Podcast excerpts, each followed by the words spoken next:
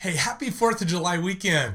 Um, I hope you're well and that maybe you've uh, had some opportunity over these uh, days to be with family, maybe blow something up together and sharing some good food. And I pray that you would be joining me uh, this weekend in particular, asking Jesus to continue to heal our land and to bring freedom to everyone in our nation. Spiritually, yeah, but in every way that is needed. We need to be a free people. Amen. Hey, speaking of that, uh, you may have heard that in the last days that our state has uh, come out saying that they want our churches to stop singing together. And if you're curious about that, um, well, I have some comments. They're going to be at the very end of this message, right before, guess what? We go into worship, which is going to be at the end of our time together today. But right now, we're at the end of the second chapter of Acts, and we're going to be looking together at a single paragraph that paints this amazing picture of the very first followers of Jesus. It tells us not only what they were doing, but who they were becoming as a church. So let's go back and recap what's already been going on in this uh, Acts chapter 2 because we've seen that there's this incredibly diverse group of people that have been in Jerusalem together to celebrate the Passover. It says that people from over 16 different regions of the world, people with their own languages and customs and cultures, had gathered together. But when God poured out his Holy Spirit on his followers, this huge crowd of diverse people came to check out what was going on. And so Peter jumps up and just begins to proclaim that Jesus, the very one who had been crucified right there in Jerusalem, had been raised from the dead. And that this resurrected God had the power to save. In fact, he said, everyone who calls on the name of the Lord will be saved. And so it says about 3,000 people on that one day put their trust in Jesus and were saved. This was the very first church. But remember, these people had no idea what church should look like. What they didn't do is they didn't go out and build a building get chairs and a coffee maker, you know, uh, so we could have church. You know, they didn't create a Facebook page, they didn't make t shirts saying, hey, we've arrived, come to our church, right? Nobody even would have uh, known what, what a church was. But what these people did do was they figured out how to become a community of believers that represented Jesus really well, not only to each other, but to the world around them. And this community was revolutionary. It was so revolutionary that it actually grew from these first 3,000 people to over 2 billion around the world today. So, what we're doing is we're going through the book of Acts to discover what these first believers were figuring out as they were becoming the church. Now, if you're new to this thing called church, well, welcome. I hope this will be wildly informative to you. And for those of you who've been around for a while, what we're doing is we're relearning what it means, what it truly means to be God's church. And perhaps we're even unlearning some things along the way as well. And there's no more powerful place in the book of Acts than right here at the end of chapter 2 to show us how we can become the church. So we're picking up in verse 42, right after it says that these 3,000 people had put their trust in Jesus. So read along with me. It says, All the believers devoted themselves to the apostles' teaching and to fellowship and to sharing in meals, including the Lord's Supper, and to prayer. A deep sense of awe came over them all, and the apostles performed many miraculous signs and wonders. And all the believers met together in one place and shared everything they had. They sold their property and possessions and shared the money with those in need. They worshiped together at the temple each day, met in homes for the Lord's Supper, and shared their meals with great joy and generosity. All the while praising God and enjoying the goodwill of all the people. And I love how it ends here. It says, And each day the Lord added to their fellowship those who were being saved. Man, what a great thing it is to be the church. And in that very first statement, it says that these early followers of Jesus says that they devoted themselves. And it says they devoted themselves to four specific things. Now listen, this idea of devoting oneself has to do with giving giving oneself like fully, fully to, to something where we're just putting our steadfast attention on it, like our unwavering focus. And of course, this speaks to a very deep level of personal commitment. Because, you know, you can't devote yourself to too many things. So hopefully, we're choosing to devote ourselves to things that really matter. Like, what are you devoted to? You know, hopefully, you're devoted to your family, to your work, to the care of your body and soul, right? I mean, the really big things in life are what we should be devoting ourselves to. And we find that we run into huge problems when we devote ourselves to the wrong things. You know, if you ever met anyone whose passionate priority was to get as much money into their pockets as they could or to promote their image to the world? You know, or devote or to devote themselves to personal pleasure. You know what? We can end up pouring our lives into things that will actually destroy us, right? Being devoted to things that are going to bring our destruction rather than blessing. And the more devotion that we give to these things, the greater their destructive control will be over our lives. But guess what? We also create major problems when we fail to devote ourselves to the right things. If I neglect my family, there's going to be a tremendous price to pay. And if I'm not devoted to my health, I mean, I can do irreparable damage pretty quickly.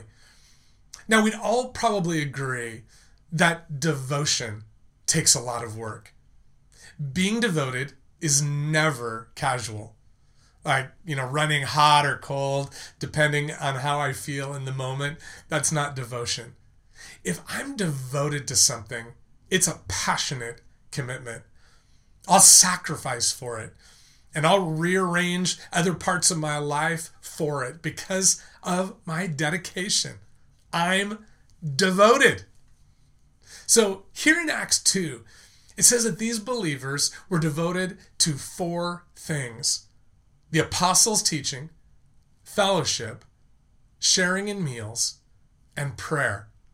Now, this is a short but a powerful list. So let's talk about it for a few minutes. Now, the first and the last things that they devoted themselves to, teaching and prayer, those are about a devotion that grows one's intimacy with God, right? teaching, study, and, and prayer, this deep connection to the Lord. That's about growing our intimacy with God.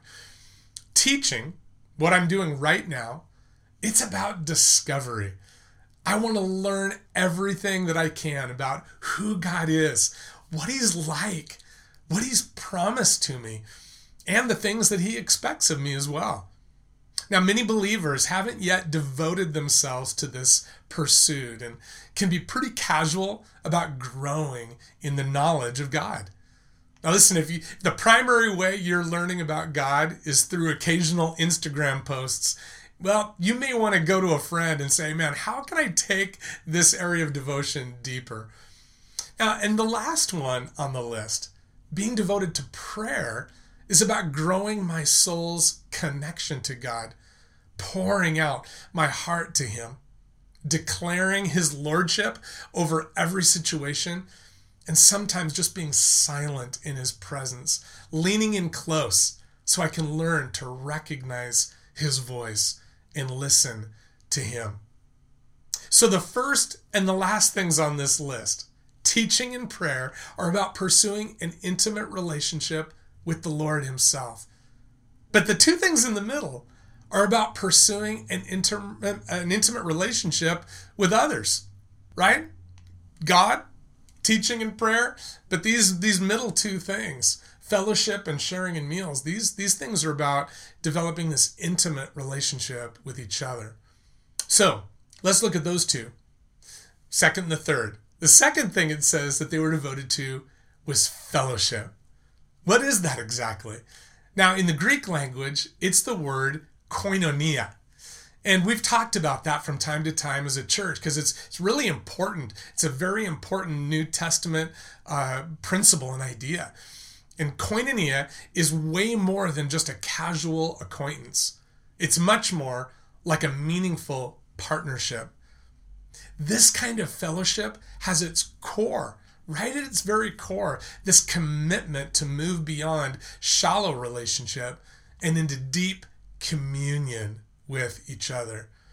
And it's characterized here by this word devotion. Right? You don't devote yourself to just showing up to a potluck.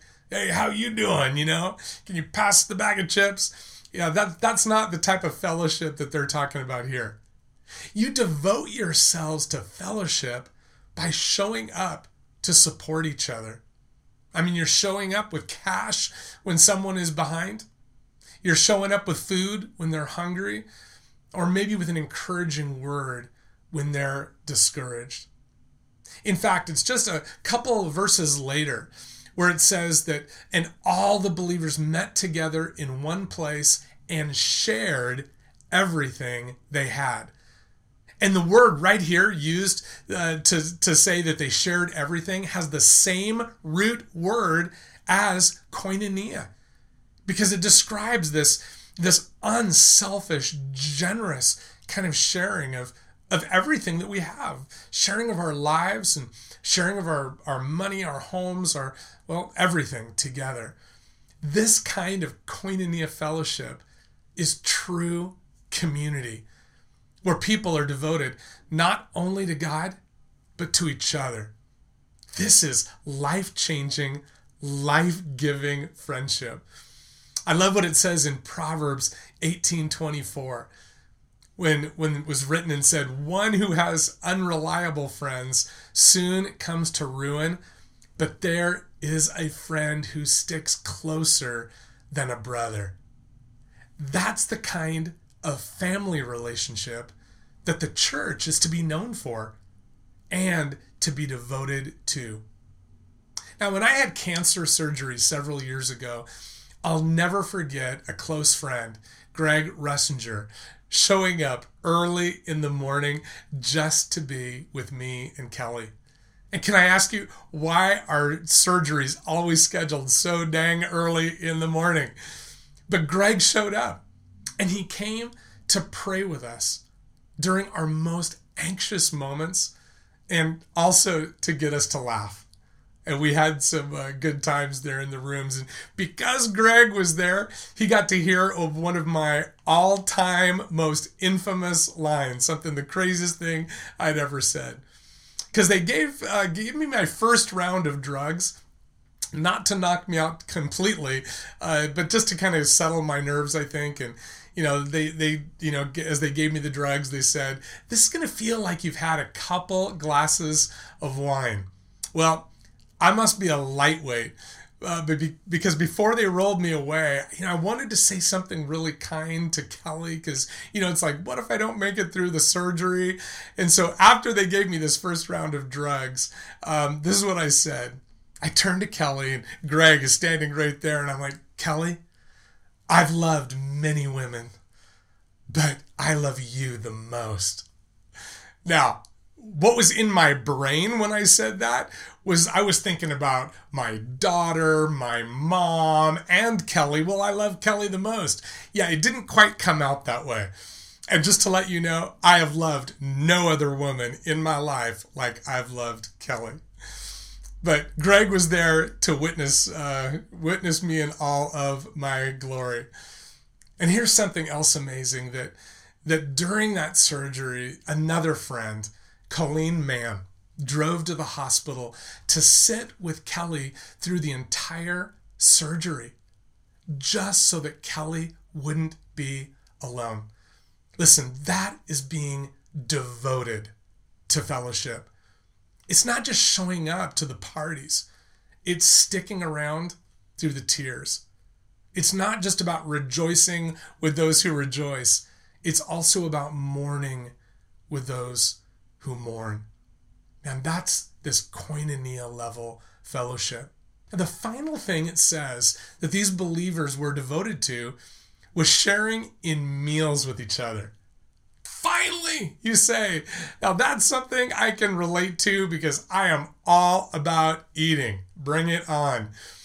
But this area of devotion that sounds really so harmless, right? Like a 4th of July picnic, is actually something that is completely countercultural and demands radical transformation in our lives. And it's about way more than just eating. Because sharing in meals forces this question Who are you at the table with? Now, listen, you'll never be in koinonia, koinonia level uh, committed fellowship with someone you won't eat with. And you'll never truly learn from someone that you won't sit with at the table. And you'll never devote yourself to pray with those people that you won't share a meal with. I want you to think about this. In most settings, we only eat with people we know or with others who are like us. I mean, do you remember being in junior high or high school, especially if you were new to the school?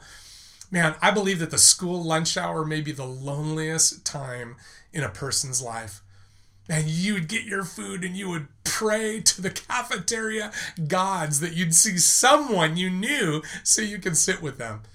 And if you didn't know someone, man, hopefully, for all that is good and holy in the world, you know, you'd find someone that you could at least relate to, someone who was like you. So what happens, right? The cosplay kids, well, they end up sitting with other cosplayers soccer players sit with others from the soccer team, and on and on it goes. Listen, we need to realize it is so countercultural to intentionally sit at a table with someone you don't know and who may not be like you at all. And this is exactly where the first church found itself. People from completely different backgrounds, locations, cultures, and even languages that's why they had to be devoted to this Christ like practice of sharing meals with others who were so different from them. Listen, remember, they didn't have this shared church building like we do to, to run to, you know, where they could have church picnics and barbecues. So they actually invited each other into their homes.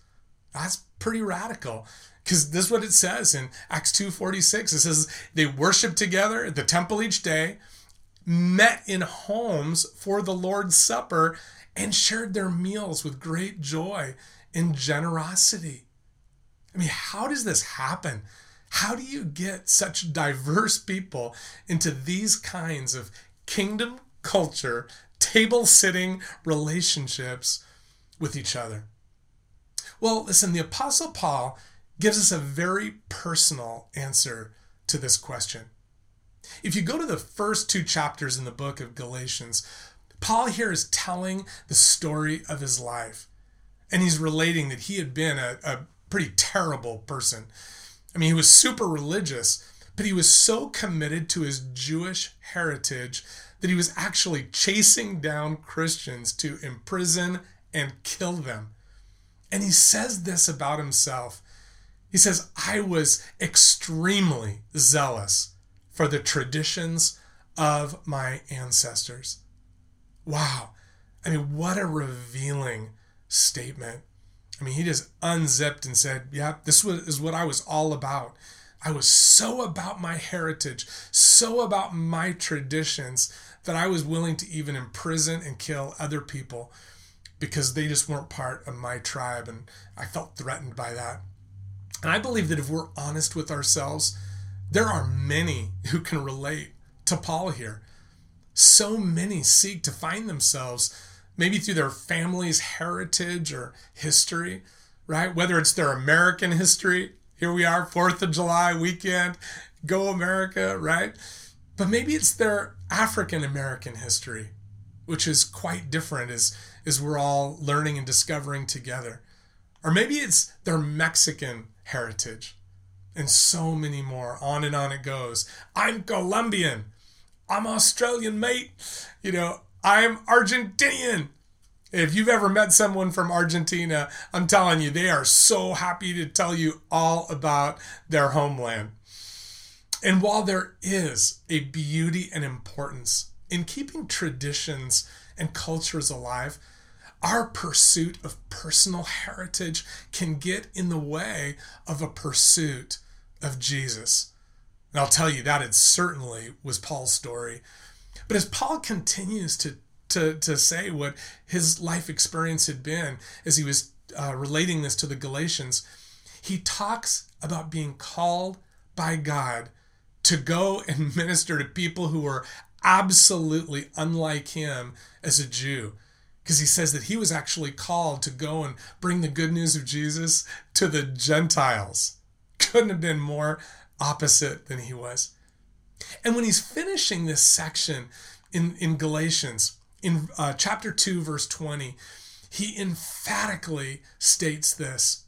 He says, My old self has been crucified with Christ. It is no longer I who live, but Christ lives in me. So I live in this earthly body by trusting in the Son of God who loved me and gave himself for me. So Paul was saying here, my old self, the one who was so passionately committed to my Jewish heritage and traditions, that guy was crucified with Jesus on the cross. So it's no longer I who live. You may not even recognize me now because I'm so different. Why? Because it's Jesus who lives in me. It's only the gospel, the good news of Jesus, that makes it possible for diverse people to come together at the same table, to learn together, to pray together, and yes, to eat together. Not so that we'd lose our personal identity, but so that we can walk in this new commitment to Jesus' style of unity.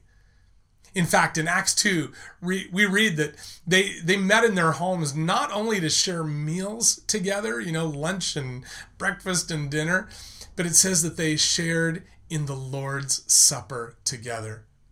So they took the bread, they took the wine of communion.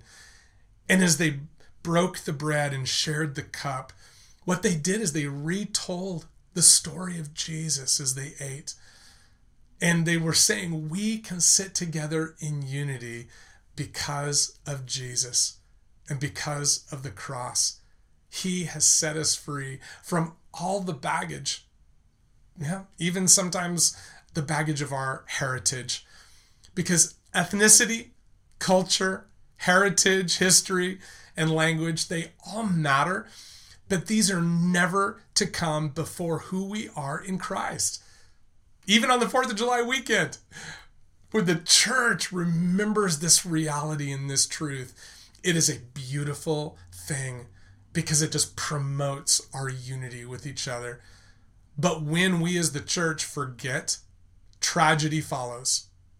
Racism, hatred, those are the kinds of things that follow. And yeah, they can even follow us right into who we are as a church. It's happened. And it's happened in church history too many times. And we have to own that. And we have to say, God, I am I'm wanting to be devoted to you and to others even more than my devotion to my personal heritage. Now listen, this is important, I believe, for every church. But for us at the Santa Maria Four Foursquare Church, this is mission critical that we really understand this. Because we're one church with two congregations. We're not an English church. And guess what? We're not a Spanish church either. We are one church united by Jesus. And because of Jesus, we are we're learning to be devoted to each other and to share in a powerful koinonia level fellowship of mutual commitment and love for each other. Listen, I want to share a, a photo. It's a photo I, I took of Kelly um, with uh, Pastor Joel Adiola. And this was taken as they were about to drive away from their home. The Adiolas were leaving Santa Maria on their way to move to Mexico as our missionaries. Now, if you're listening to this podcast and can't see the picture, it's, it's one of an emotion filled embrace. Kelly giving her last tearful hug to Joel as he was departing. This picture captures the raw emotion of the moment. And I want to tell you, the Maasholders and the Adiolas aren't just friends that now happen to be living at a distance. Our commitment to each other has never diminished. The Maasholders are committed to the well being of the Adiolas. We're their prayer partners, we're their financial contributors. We are devoted to Joel and Veronica and their kids.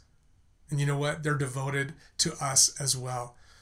There is a covenant between us, not something that's in writing. It's something much deeper than that, that, that actually binds us together by the Spirit of the Lord.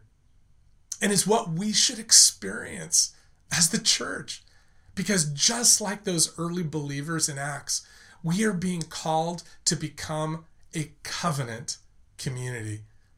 And this is one of the great challenges we face when we're not meeting together week to week. Because we could easily slip into becoming casual consumers of religious goods, right? Sitting on our couches, flipping through channels, looking for online church services, right? Until we find one of our liking. Now, sure, you know that kind of that kind of thing can tide us over for a bit when it's needed, but it's not being the church. It's not how we become the body of Christ. Why? Because there's there's nothing of devotion there. Nothing costly that takes us beyond ourselves to, to reach out and love others in order to form a new culture that's founded on Jesus. Listen, we become the church when we have this devotion both to God and to each other. I'm not saying don't check out good ministry other places, read good books. Man, there's a podcast or two that I listen to just about every week from other ministries that I'm so grateful for. But that's not my church. You are my church, Santa Maria Foursquare. I'm so thankful that together that we can pursue this devoted life with the Lord and with each other. listen, isn't it interesting that the first and the last things that the early church was devoted to had to do with God, right? Teaching and prayer. I, would say that those two things are probably what the world knows most about what churches do. Ah, they get around and they talk about the Bible and they pray. But it's actually the second and third things that they were devoted to fellowship and sharing in meals together that were at the heart of who they were becoming as the church. Because I think that first and the, the last thing, right, receiving good teaching and uh, and praying, you know, those are actually fairly easy to do, and there are even things that we can do on our own. But it's that second and third thing, fellowship, and sharing in meals, sitting at a table to together with a diverse group of people, that is most like the church. We're called to that. Remember what Jesus said the world's going to know that you're my disciples by your love for each other. That you could love God all you want to on your own, that's fine, but that's not what it means to be the church. Because to be the church, once again, means being devoted both to loving God and your brothers and sisters. So let me finish with this question what is the result of being part of this kind of covenant community? I love that in Acts 2, right after it talks about their devotion, is this small phrase that I believe captures the beauty of what we should expect when we're living as part of God's church. Because right there in verse 43, it says a deep sense of awe came over them all. I mean, it's like, isn't this awesome? We get to experience the power of the living God transforming lives, including my own. We get to experience the love of Jesus healing brokenness, cleansing us from shame. And we get to sit at the table with the most beautifully diverse people and share this unity that is only possible because of the cross. Right? So, shouldn't we say, like them, isn't this awesome? Listen, if we never experience this kind of awe, I believe that this is really a great opportunity for us to check our devotion. Because, you know, maybe if I slipped into becoming a Christian consumer, or am I devoted to both Jesus and his people? So, what can we do right now, this week, to grow our devotion? I want you to think for a moment again about these four things that those first believers were devoted to teaching, fellowship, sharing in meals, and prayer. What is the one area there that's the easiest for you to dive into? Go for it. Do it. I mean, throw gas on that fire and burn bright. It's going to do nothing more than just help you continue growing. But I also want to ask you this what's the most challenging area of devotion for you? Why not this week you take a step to grow in that area that's of greatest challenge? Maybe check in with a friend and become accountable to new areas of growth and devotion in this area. Hey, let's pray together. Would you join me now? God, we're so grateful, Father, for your calling, not only personally, but collectively and in community as a church. Lord, we never want to be consumers of your grace. Lord, we want to learn to become this countercultural, radical, koinonia level church family. And God, thank you, Lord, for going to the cross. Lord, thank you that even as we saw that they would take the, the Lord's Supper together, take the bread and the cup, and as they would share that, they, they would be reminded of, of your shed blood for us, your broken body for us, because it's only because of the cross, Lord, that we can have hope to be free from our sin and move beyond ourselves into this deep level of covenant community with each other. And listen, friend, if, if you're there and if you're not someone who's ever put your trust in Jesus, you can do it right now. You can just simply come before the Lord and say, God, I give you all of myself, all the good stuff, but all the bad stuff.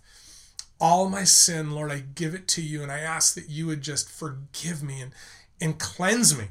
And He promises if you call out to Him, you will be saved. So do that now. And can I just say, welcome to God's church. And you're so loved. And I am glad that you can become part of us right now online, but pretty soon, even gathering together again as the congregation, the Santa Maria Foursquare Church. We'll be so glad to greet you and meet you soon. Hey, church, one of the things that we do is is is we uh, do just what that church did in uh, Acts chapter 2. It says that they were generous. And, and I want to thank you for those of you that have been financially generous to the church, and especially in this last season. We're doing pretty well. Uh, I think there's some room where we could even do uh, better in our generosity. So don't stop. Keep it going, church. I, I, so appreciate that. And it allows us, of course, to continue this kind of ministry and, and so many others to those around us. But listen, our giving, our generosity shouldn't stop at our own, right, in our own church walls. And I've mentioned the Audiolas. And over the last weeks, you know, we've talked about their food ministry happening um, right there on the streets of Playa del Carmen, Mexico, and southern Mexico, where there's just such need. And, and I want to report to you that we've had over $5,000 that have come in um, through our church that have gone right to southern Mexico to help people during this time of, of global pandemic and crisis. And so thank you for doing that. But here's what I want to remind you they just don't need help with a food ministry. The Audiolas need ongoing financial support, right? When when this crisis is over, right? Their their ministry isn't over. They're pastoring and serving the Foursquare Church in Playa del Carmen and getting into their community and doing outreaches. So they need your ongoing support. So, as we say each week, it's pretty easy to give and and you can of course send in a check if if you want to send it in just regular tithes and offerings man we're going to be grateful for that and we'll put that right to the use of our church here in santa maria but if you want your support to help with this food ministry, then if you're writing a check, just go to uh, to the memo line and and put food for Mexico. Um, in that line, And we're going to make sure every penny of it gets gets utilized that way. But if you want to join Kelly and I and many others in giving to the ongoing financial support of the Audiolas who are serving in southern Mexico, then write Audiolas, or if you can't spell that, just put Mexico in the memo line of a check. And of course, if you're giving online, it's really easy to do. We use a system called PushPay and you can go there right now if you just want to Text SM4 on your phone. Text SM4 to 77977. Man, it'll take you to a little interface where you're going to see how you can uh, give. There's a little drop down menu. You can give to the church, you can give to uh, the Audiolas in Mexico. Or if you want to give to the food, their food ministry, then then you can just use that that line that says special, that special giving line. Um, all of the fun uh, the the funds that come in through that through the end of July are going to go to Playa del Carmen to help with that food ministry. Thank you for being generous. So appreciated, church. Now, listen, I, I told you that that I was going to make some comments about singing because you know probably this last week you've heard or seen somebody post something on Instagram about about our worship through song as a congregation. And and because California has asked us to stop singing in church lots of people have lots of opinions about this right? I've been seeing all kinds of things posted and and and written and and uh, you know people using this scripture or that scripture to say why we should keep singing in church. Well right now we're meeting online and we're going to do this for this next season at least through the end of, uh, the month. We're going to be uh, continuing to meet online. We feel that that's the best thing for our church family uh, to stop the spread of, of disease and that is particularly ravaging latino populations in um, america and even in our community and we want to stand in support of the Latino population in Santa Maria. And probably the, the strongest way that we can do that right now, more than masks, is by not meeting together, um, you know, all in one big room. Uh, so we're, we're committed to doing that for right now, as long as it takes. But, you know, perhaps in, in August we may uh, begin meeting together. But what about singing? So, singing, as you probably know, has been scientifically shown to increase the potential for the spread of sickness. Why? Because as we sing, well, we spit more, right? And so uh, we know that, uh, that that's a reality. It's a scientific fact. So, to be smart and loving, right? It probably makes sense to not go into a setting where you're going to be singing right? If baseball was happening right now, they would probably tell everybody in baseball games, no singing, take me out to the ball game, right? They would just skip that part of the seventh inning stretch. And as churches are meeting, they're being asked to stop singing right now congregationally. But I want you to remember this as well. Guess what? Worship is never just about music, it is never just about song. Worship is our full life response to Jesus. Yes, worship does take the form of song on many occasions, and it's, of course, is biblical. But our spoken praise, even our financial gifts, our ministry to the neighbors around us, these are all forms of worship. So, this right now that we're in is, is a chance for us to practice other forms of worship in this season right? Sometimes we may even become too comfortable on someone else leading us into worship. And now here's our opportunity to build our worship muscles and stretch our faith in ways that don't always include a built in melody, right? Everyone sing along. But here's the last thing before we go to worship together is that no one can ever stop you from worshiping, and no one can ever stop you from singing. Not ever. Our state right now is asking us to not sing together congregationally, right? We're going to do that to prevent the spread of the coronavirus. In fact, we were we've been talking as a staff about getting together to host another time of worship and and we're going to just we're going to skip that during July. We're not going to do that during the month of July. So guess what we're going to do? We're going to sing in our cars. We're going to sing in our showers. We're going to sing in our living rooms like we're going to do right now. So sing passionately as you can do it safely. We're not going to spread the virus. We're going to spread our love for Jesus through song.